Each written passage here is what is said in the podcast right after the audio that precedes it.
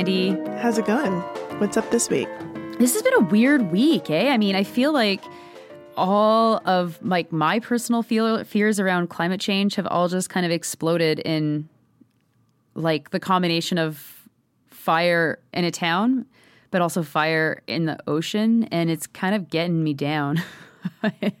yeah, no kidding. I mean, yes, I am out here in Los Angeles, which is on the West Coast. It's not on the northern West Coast of the United States, which is getting the heat wave that British Columbia is dealing with right now, much worse, but we are still in a heat wave. And I'm just waiting for the fire announcement to come because it's inevitable, especially as we near um, July 4th. I mean, we're recording this on July 4th, actually. Haha um, which means fireworks, uh, which was the source of fires last year. So, um, you know, my fears have also peaked. Hmm. Well, that'll make this episode a fun one. They're all fun, aren't they? yeah, yeah, they sure are. Um, but I know we're not just going to talk about fires and fires in the water and fires in the land, but um, some other stuff as well. But how how are you? Do you have anything going on this week? This week, um, yeah, I have some exciting things going on this week uh, that I can't tell you about um, yet, uh, but but uh, hopefully our listeners will find out about it by Friday. Um, some some big BLM news, uh, and that'll be exciting. So that has been my week, and so for those of you who are listening to this uh, on Friday or at closer to the end of the week, that's what I'm talking about. You'll hear it. And that's what I'm talking about. it's great. It's really, really great. And I'm very, very excited. And um, we can talk about it next week. I love it. I think I know what it is. And so I'm not going to say anything more than I can't wait to talk about it. Great. Uh, but in the meantime, I'm sure we have some people to thank. Yes, we have a couple of folks to thank tonight and today, depending on when you're listening to this. Thank you so much for your support, whether that is through sharing the podcast or spreading the word around or participating in the Discord. If, if you are interested in getting the Discord link, find our bio on Instagram and you can find the link there. And so this week, we have to say thank you so much to Frequent Flyer, Rachel, Carolyn, Sarah, Rowan, David, Alexandra, Nikki, Will, No Pride in Genocide, McCallus, Michelle, and Ian. Oh my gosh, there were so many folks. Thank you to you all. Yes, thank you so much. So, Nora, um, I saw some pretty disturbing news this week that I think you had something to do with revealing. Um, and I think we should talk about it. And that disturbing news is that the numbers of reported people who have died from COVID 19 in Canada may be way, way off. Like front page story, front page news, way off. Like ridiculously way off. Um, what the fuck? Yeah.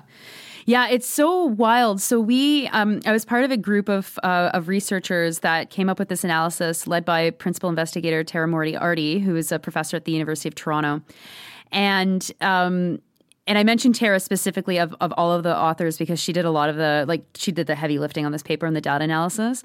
But we estimate that Canada has miscalculated how many people have died from COVID by more than half. So, like, rather than being closer to 26,300, which is where it's at right now, uh, the estimate it's that, that it's much closer to 50,000 and might be even just a bit above that. And the implications for that are massive because the way that we estimated this um, required, you know, using calculations from the Centers for Disease Control in the United States. They, they've got a calculation that they do to try and gauge how many COVID deaths were probably missed. Um, and so we use that calculation to, to look at Canada's numbers. But we also looked at things like cremation data and information about how many more people have died this year than had died in previous years and had controlled for, for factors like the poison drug crisis. And so took those deaths out of the death count and and looked at, at where we were at. And the the fascinating thing is that, you know, in the in most of the pandemic, the estimate was that about 80% of Canada's dead happened, de- the deaths happened in long term care. And that put Canada way outside of peer countries in the OECD. And so, you know, looking at that, it was like, wow, like there is something seriously wrong in long term care in Canada. And while that's true, um, this analysis suggests that actually the deaths that probably happened outside of long term care were just not counted. And in some cases, they were even listed as like COVID was a contributing factor to the death, but it was not added to the official death death toll. And that depended on where you were in Canada. The only province that was counting every death as COVID or probable COVID was Quebec. And the province, uh, provincial officials got a lot of heat from journalists for being so broad with how they're applying, like, I don't know, their definitions here. But we looked at, as I said already, the CDC calculation, uh, cremation data. We also looked at sero- serology um, uh, levels of um, like how much COVID was in people's bloodstream, and we're able to come up with a, a, a larger number of people probably had COVID in the first place, and then kind of did a calculation based on the case fatality rates. And all of these calculations brought us to the conclusion that it's likely that that double the number of people had had died. So that was a big deal. And Sandy, I don't know if you saw, like we were on the front page of every single newspaper in this country saying, "Whoa, crisis, crisis, crisis." well, here's the thing, Nora. So there's two things that I have questions for you about on this whole thing that I've been dying to ask you since I saw your name attached to the report earlier this week. Okay, so two questions. I don't know if you'll have the answer to them, but this is what immediately comes to mind. One, how the fuck is that possible? How the fuck yeah.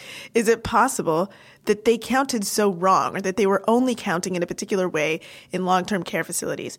How is it possible? And how is it so possible across the board, province to province? If, you know, a lot of this is, I assume, dependent on individual provinces and how they um, account for the deaths because healthcare is uh, so provincially um, uh, carried out. And then a second question I have is why the fuck wasn't this on every single front page? Like I remember when it be, you know it became an issue that uh, uh, China was misreporting numbers. It was reported everywhere.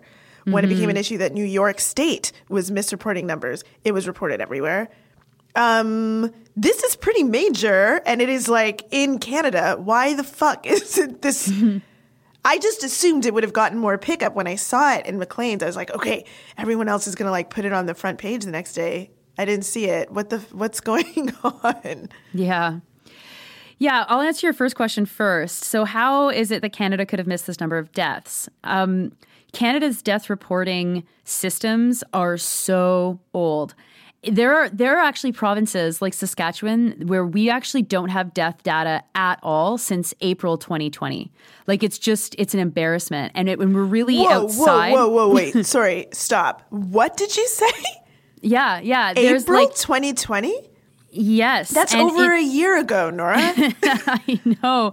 And of all of the provinces, only two are able to report death data up until February 2021. Only two uh, Ontario. I'm sorry. Um, yeah. Isn't isn't tracking like a really important piece of controlling the impacts of the virus and of the mm-hmm. pandemic? What yeah. the fuck? This is absolutely unacceptable. Yeah, yeah. And so, you know, you said something about like deaths in long-term care. Why why did then we know about deaths in long-term care? Those are institutional settings and they are legally bound to follow up on deaths. And so there was like an official way that people, professionals, were paying attention to who died, and then there's a reporting kind of mechanism that kicks in. But you can you can imagine how many people probably died at home, how many people probably died very quickly from uh, uh symptom onset to death, because now we know that that was not uncommon with with COVID, and how these folks probably you know didn't have anybody who'd be able to advocate for them to make sure their death was ruled a COVID death, or maybe their families didn't even realize they had to do this. You know, there was a story uh, a couple of months ago in New Brunswick where some family uh, spoke out against the fact that their loved one had not been considered a COVID death. And they advocated to Public Health New Brunswick and the, the, the government to say, no, no, this is this person, like our loved one needs to be listed as having died from COVID. And the government was like, okay, okay, okay, you're right. And then they changed it. And so it's just like a really good example of how completely bad, how completely inadequate our death tracking has been in this country. And so we were actually dealing with data that only, in the majority of Canada, with the exception of Manitoba and Quebec, that only got us up to November 2020. November 2020. And we cannot look after that except in Quebec and Manitoba up until February, about the number of people who have died in this country and then the cause of death. It's really, really shocking that it's so poor. And so that I guess gets me to the the second question, why wasn't this bigger news? I don't know. I mean, I, I, like you know we we did media across the board uh, with the notable exception of CBC. CBC did not cover this at all, um, which was very What? interesting. Sorry, really? the public Yeah. broadcaster did not have anything to say about the public inadequacy of our reporting system. Yeah, they they ran a Canadian press article on their website, but other than that, there was no CBC Health article. There was no uh, radio news articles. I mean, I I emailed our station here and was like, "Hey, you know, considering you serve the very tiny Anglophone community in Quebec, uh, there's this big report that just came out. Quebec is very an interesting part of the report. And oh, by the way, an Anglophone in this province has written it. Let me know if you want to talk." And they didn't even respond. And it's like people who I know, and it's like um sorry if you don't want to look like you're like hiding information on behalf of the federal government as the public broadcaster like maybe you should think a little bit harder about how you would interact with such a bombshell report that that poses a lot of questions right? Because so much of our analysis is based on proxy analyses like we have to get at x through y because we don't have the data. At the very least i mean follow up on these questions that we're asking. Wow, that is um, that is unacceptable and a really big embarrassment, and quite. You know, I think it's related to what we were talking about last week about how much of Canada is like this weird branding exercise. Like the idea of Canada as a country is a branding exercise, and how much the media actually plays into that because, you know, the way that Canada has framed the way that it's dealt with COVID has been, in a lot of ways, better than the United States. And part of that includes these death rates, which now we know are totally wrong, but no one's reporting that. And um, you know, a big part of that has also been the the, the way that uh, Canada has engaged with uh, vaccine rollout, which you know has left out a lot of the conversation about how um, what a negative impact it's going to have on other countries uh, all over the world, the way that Canada engaged in getting its vaccines. And so I just, what is this fucking resistance to reporting the truth? Like as as uh, people, as citizens, I suppose, or people living in Canada, anyone living in Canada, we need to have an understanding of where our health systems are failing. Like, gosh, I mean, given what happened uh, during SARS, this should have been fixed way back when. You know what I mean? If this was an issue that people knew about, this should have been fixed a long time ago. Like, I don't. You're telling me April 2020 in Saskatchewan? I, that Yeah. is stunning to me. That is absolutely stunning and unacceptable. Well, and it just shows like how completely impossible it is to stay on top of the data, as you say.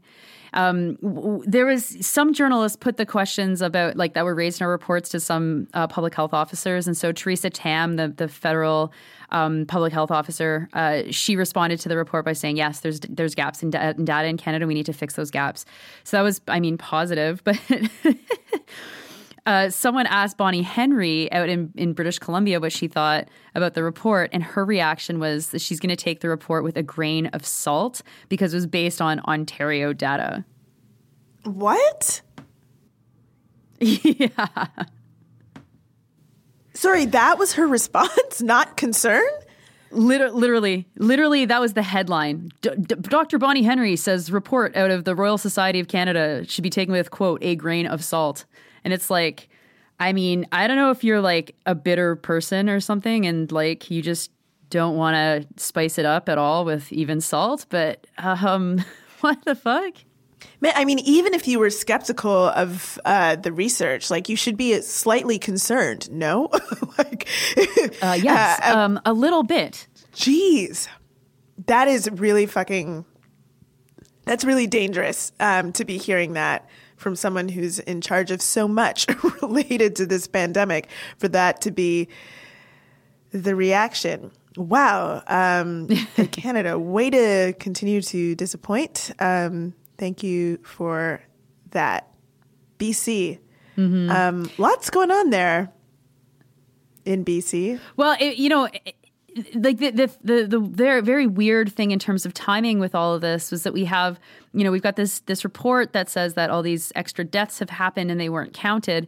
And it gets released right in the middle of this stunning heat wave that that just nailed uh, parts of uh, British Columbia and parts of Alberta.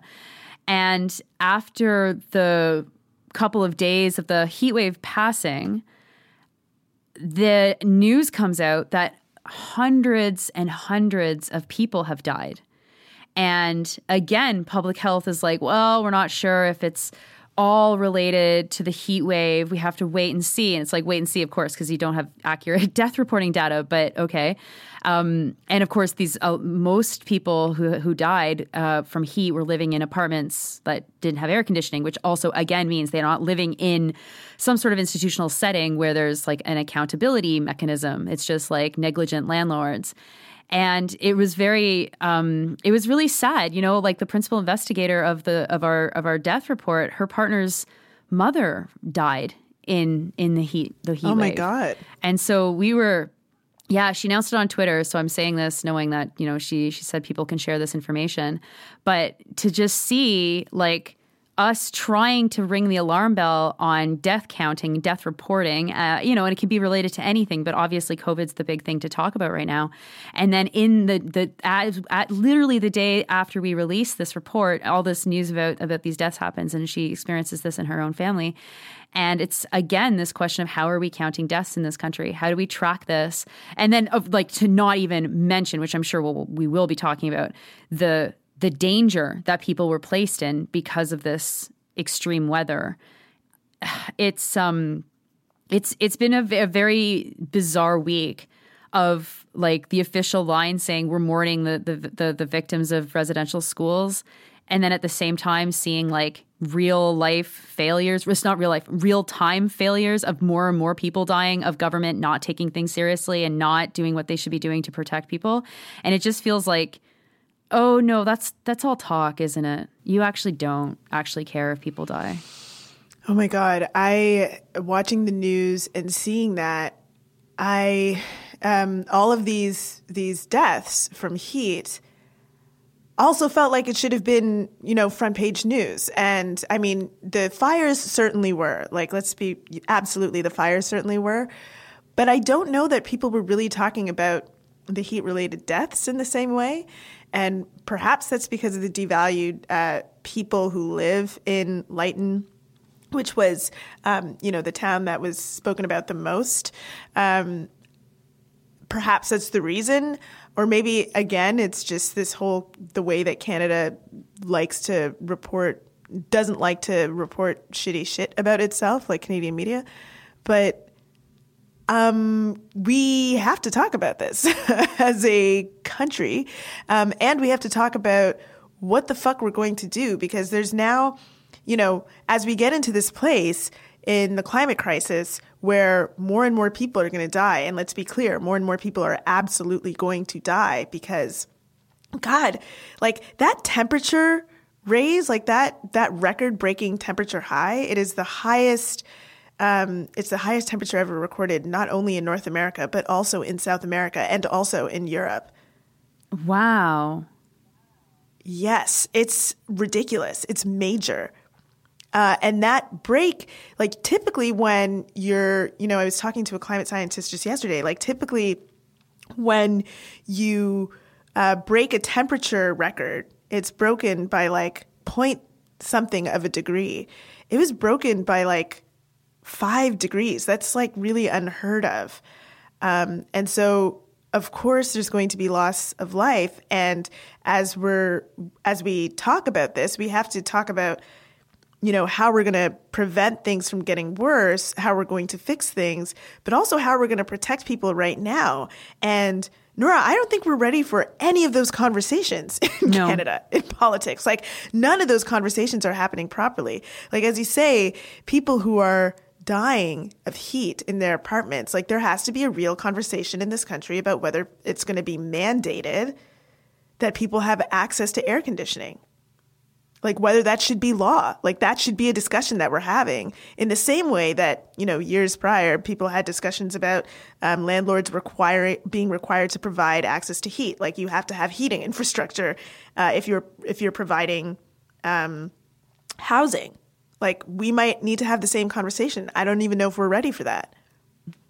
or fire escapes, right? Like it's ju- it's so it's it's probably so foreign to a lot of people to think that there were public discussions about these kinds of things that are in the building code now, but you're so right that looking at what has happened in in on the west coast and at these incredible temperatures and then also of course just you know hearing from friends and family and seeing people suffering through the the heat wave it it definitely makes me wonder like okay we've hit a new high water mark of you know of extreme weather of death. I mean i want to i want to mention that the coroner in bc says there's probably 719 deaths that were related to the heat.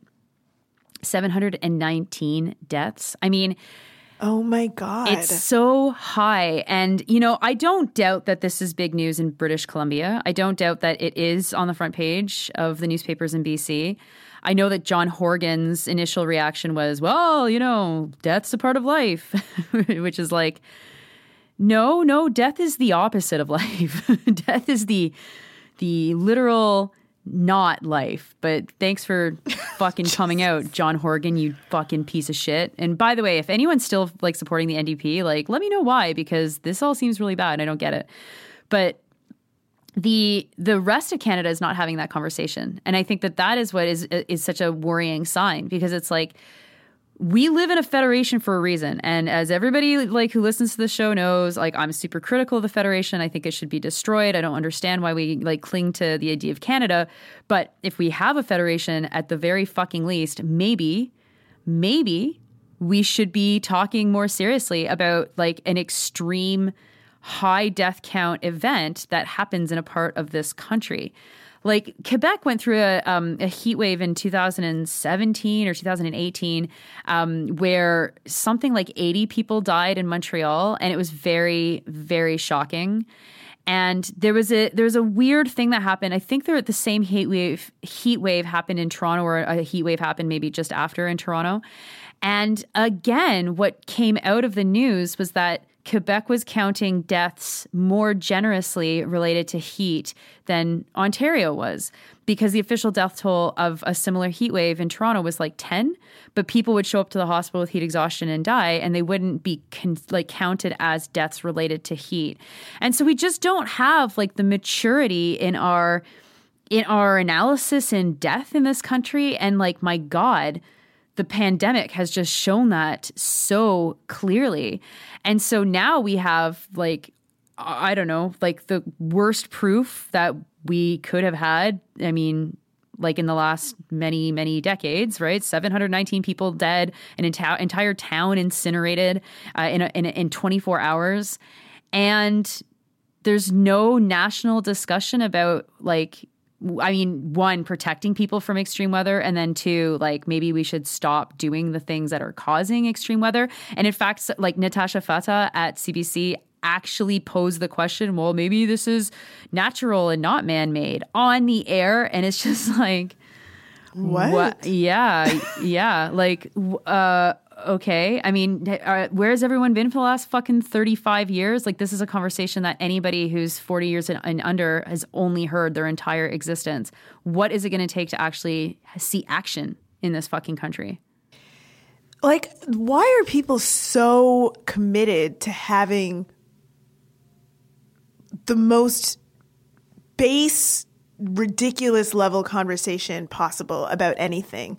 Like, there are real difficult questions that need to be answered that could be discussed on the air coming out of this. Like, one is, you know, we're seeing more and more of this. This isn't the first heat wave where people have died. This isn't the first um, series of fires that have decimated an entire town. Here's a question Is Canada going to need to figure out a climate refugee system that is able to um, take in internally displaced people and externally ex- displaced people in the next few years. Here's a question. Like, there's a deep question that we should probably be considering. How are we going to take care of people who are impacted by the change of, in climate um, in in their lives, both uh, because of loss of life? um, and because of the just the massive changes that are going to be happening to their lives, and quite frankly, are happening to their lives. And again, this is um, something that you know a lot of lives have been changed in the North. We know this, right? And these these aren't these haven't been national conversations, and they should be. And those are conversations that are much more important to be had um, than this weird appeal to. Uh, what we know might uh, excite some weird base population of weirdos who are like, this has nothing to do with man. Like, f- fuck that. Like, why would you care about that right now? People are seriously being harmed. And we can do things about it. And that should be the discussion.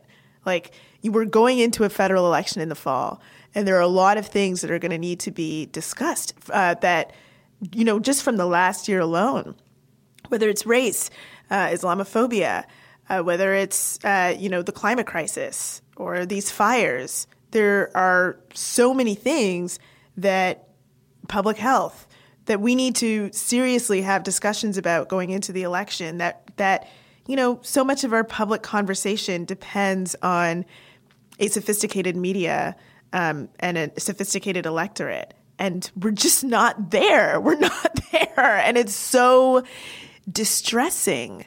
Yeah. Did you see the news? Uh, I think we may have mentioned it last week, but just in case we didn't, the news that Catherine McKenna is not rerunning in the next election? I did see that. I did see that. No, I don't think we mentioned it last week.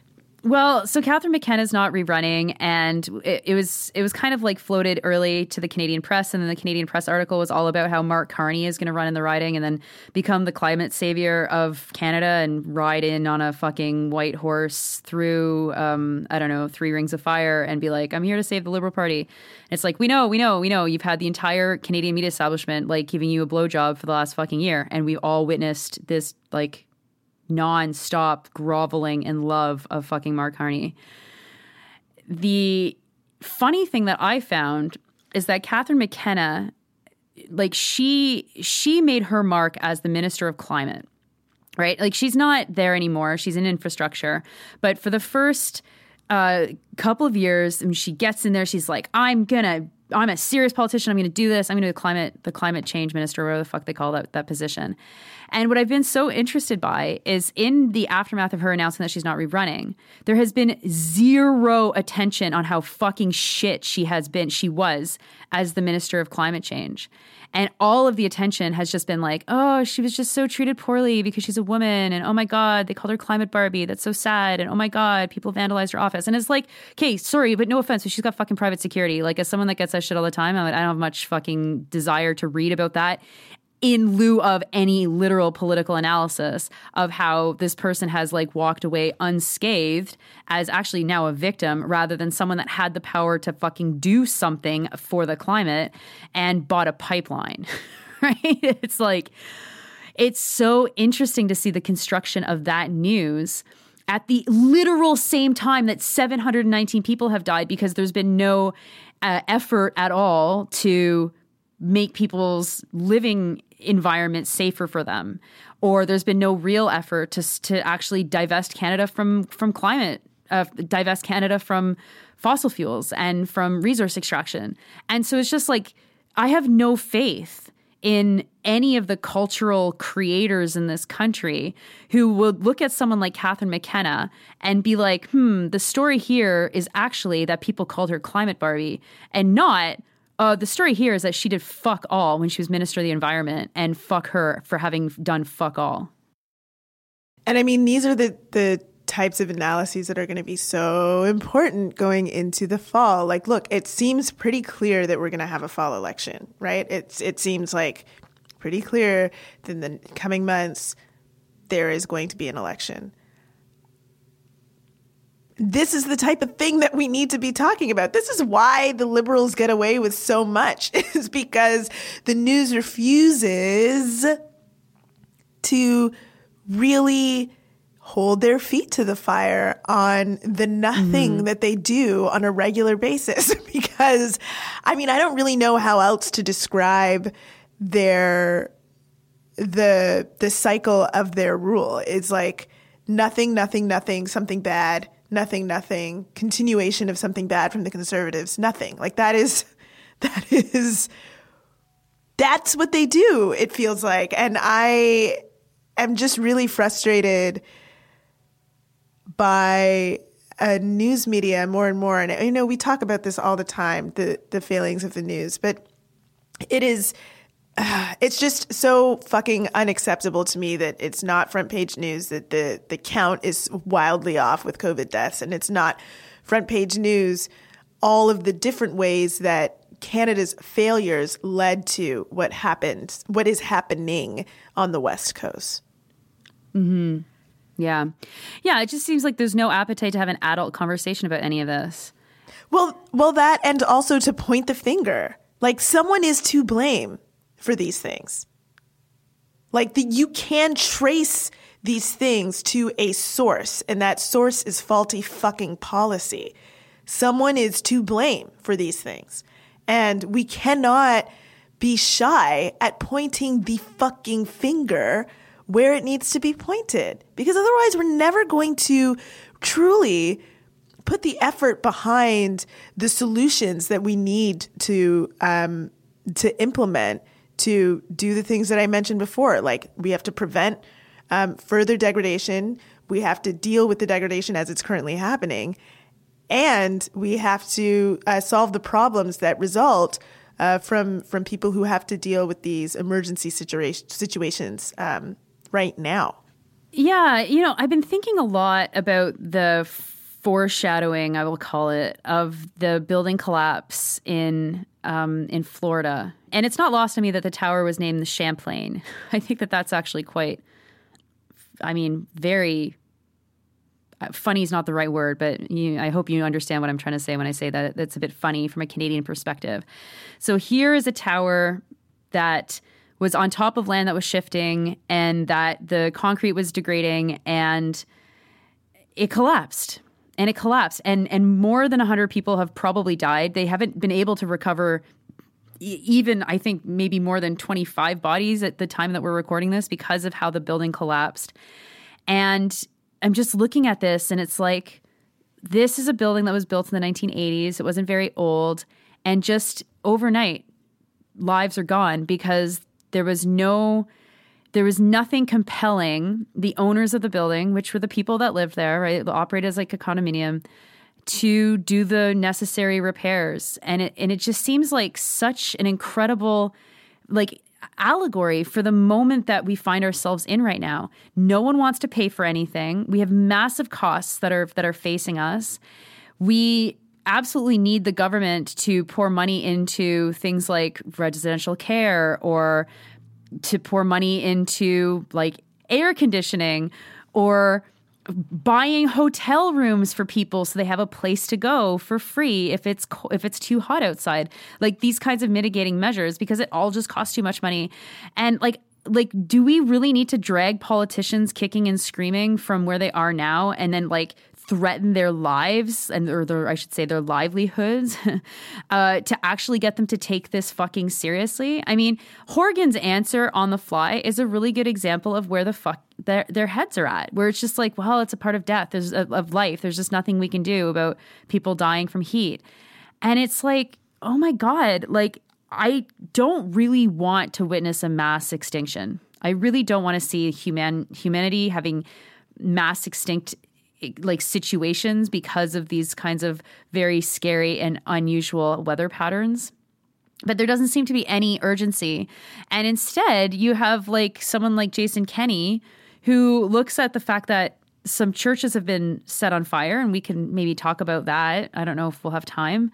But says sees that and rather than saying okay there's something going on here and you know it's very possible that these are like white people actually setting these fires, contrary to what the popular kind of opinion is kind of evolved into. And he's making this into an issue of religious like protection, and we have to protect like religion and all this stuff.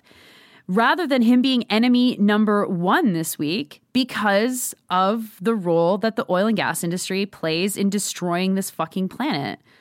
It's so fascinating. And it's like, who is allowing them to get away? Who's allowing someone like Horgan or someone like Kenney to get away with not being like the the biggest like persona non grata of a, of a particular day of the week? It's journalists. It's it's it's management deciding that they're that you know we're not going to cover this or we're not going to ask questions like that or I mean in the case of our death report the entire CBC being like oh that's not that important we're not going to cover that at all it's it's really fascinating to just witness like the manufacturing of consent in real time, uh, and to create and to to witness how those in power create the understanding of these problems in such a way that is so narrow that average people like just don't really see those direct connections or those solutions or or who we should be blaming and instead are just kind of like stuck in this situation of complete despair while they may or may not have air conditioning where they live. Yeah. Ugh, I don't really, I don't really know what else to say.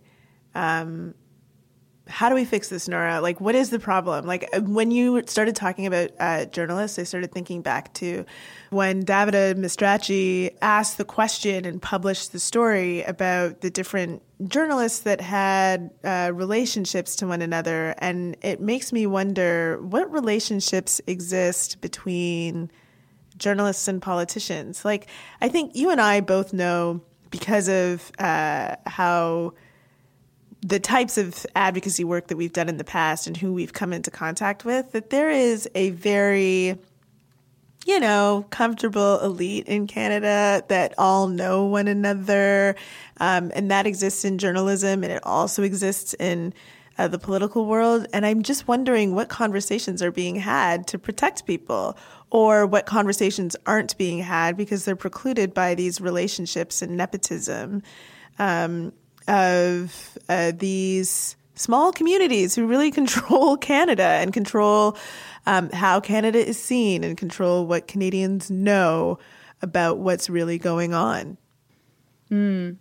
It's so funny because that's one of the things that you do learn about Canadian history about how um, the the Canadas before Confederation and then after Confederation, um, basically Toronto and Montreal were both controlled by these elite elites, I guess, uh, the family compact in Toronto and the and the Chateau Clique in Montreal, um, and of course that exists everywhere. Um, Winnipeg, the the committee of hundred business owners or whatever the fuck who ended up being the group that the Winnipeg General Strike was organized in response to, or maybe it was a thousand. I forget if it was a committee of hundred or committee of a thousand. it doesn't matter but you know the, the the powers that be work very very hard to to construct Canada in the image of a, of a meritocracy, and even if we look and say obviously Canada's not a meritocracy, it still can be very difficult to see through how this country is built and how those sources of of personal relationships and power protecting operates. And you know you can see it really well like um, Brian Lilley at The Sun is dating the director of communications for Doug Ford. No major media has made a big deal about that. And those folks all know about that. They've known about that for a long time because it's been reported by Frank and then it was reported again by Canadaland. You have other situations like, you know, there's a prominent columnist in Ontario whose wife like is a communications bureaucrat for the government of Ontario. And anytime someone's like, "Isn't that fucking weird?"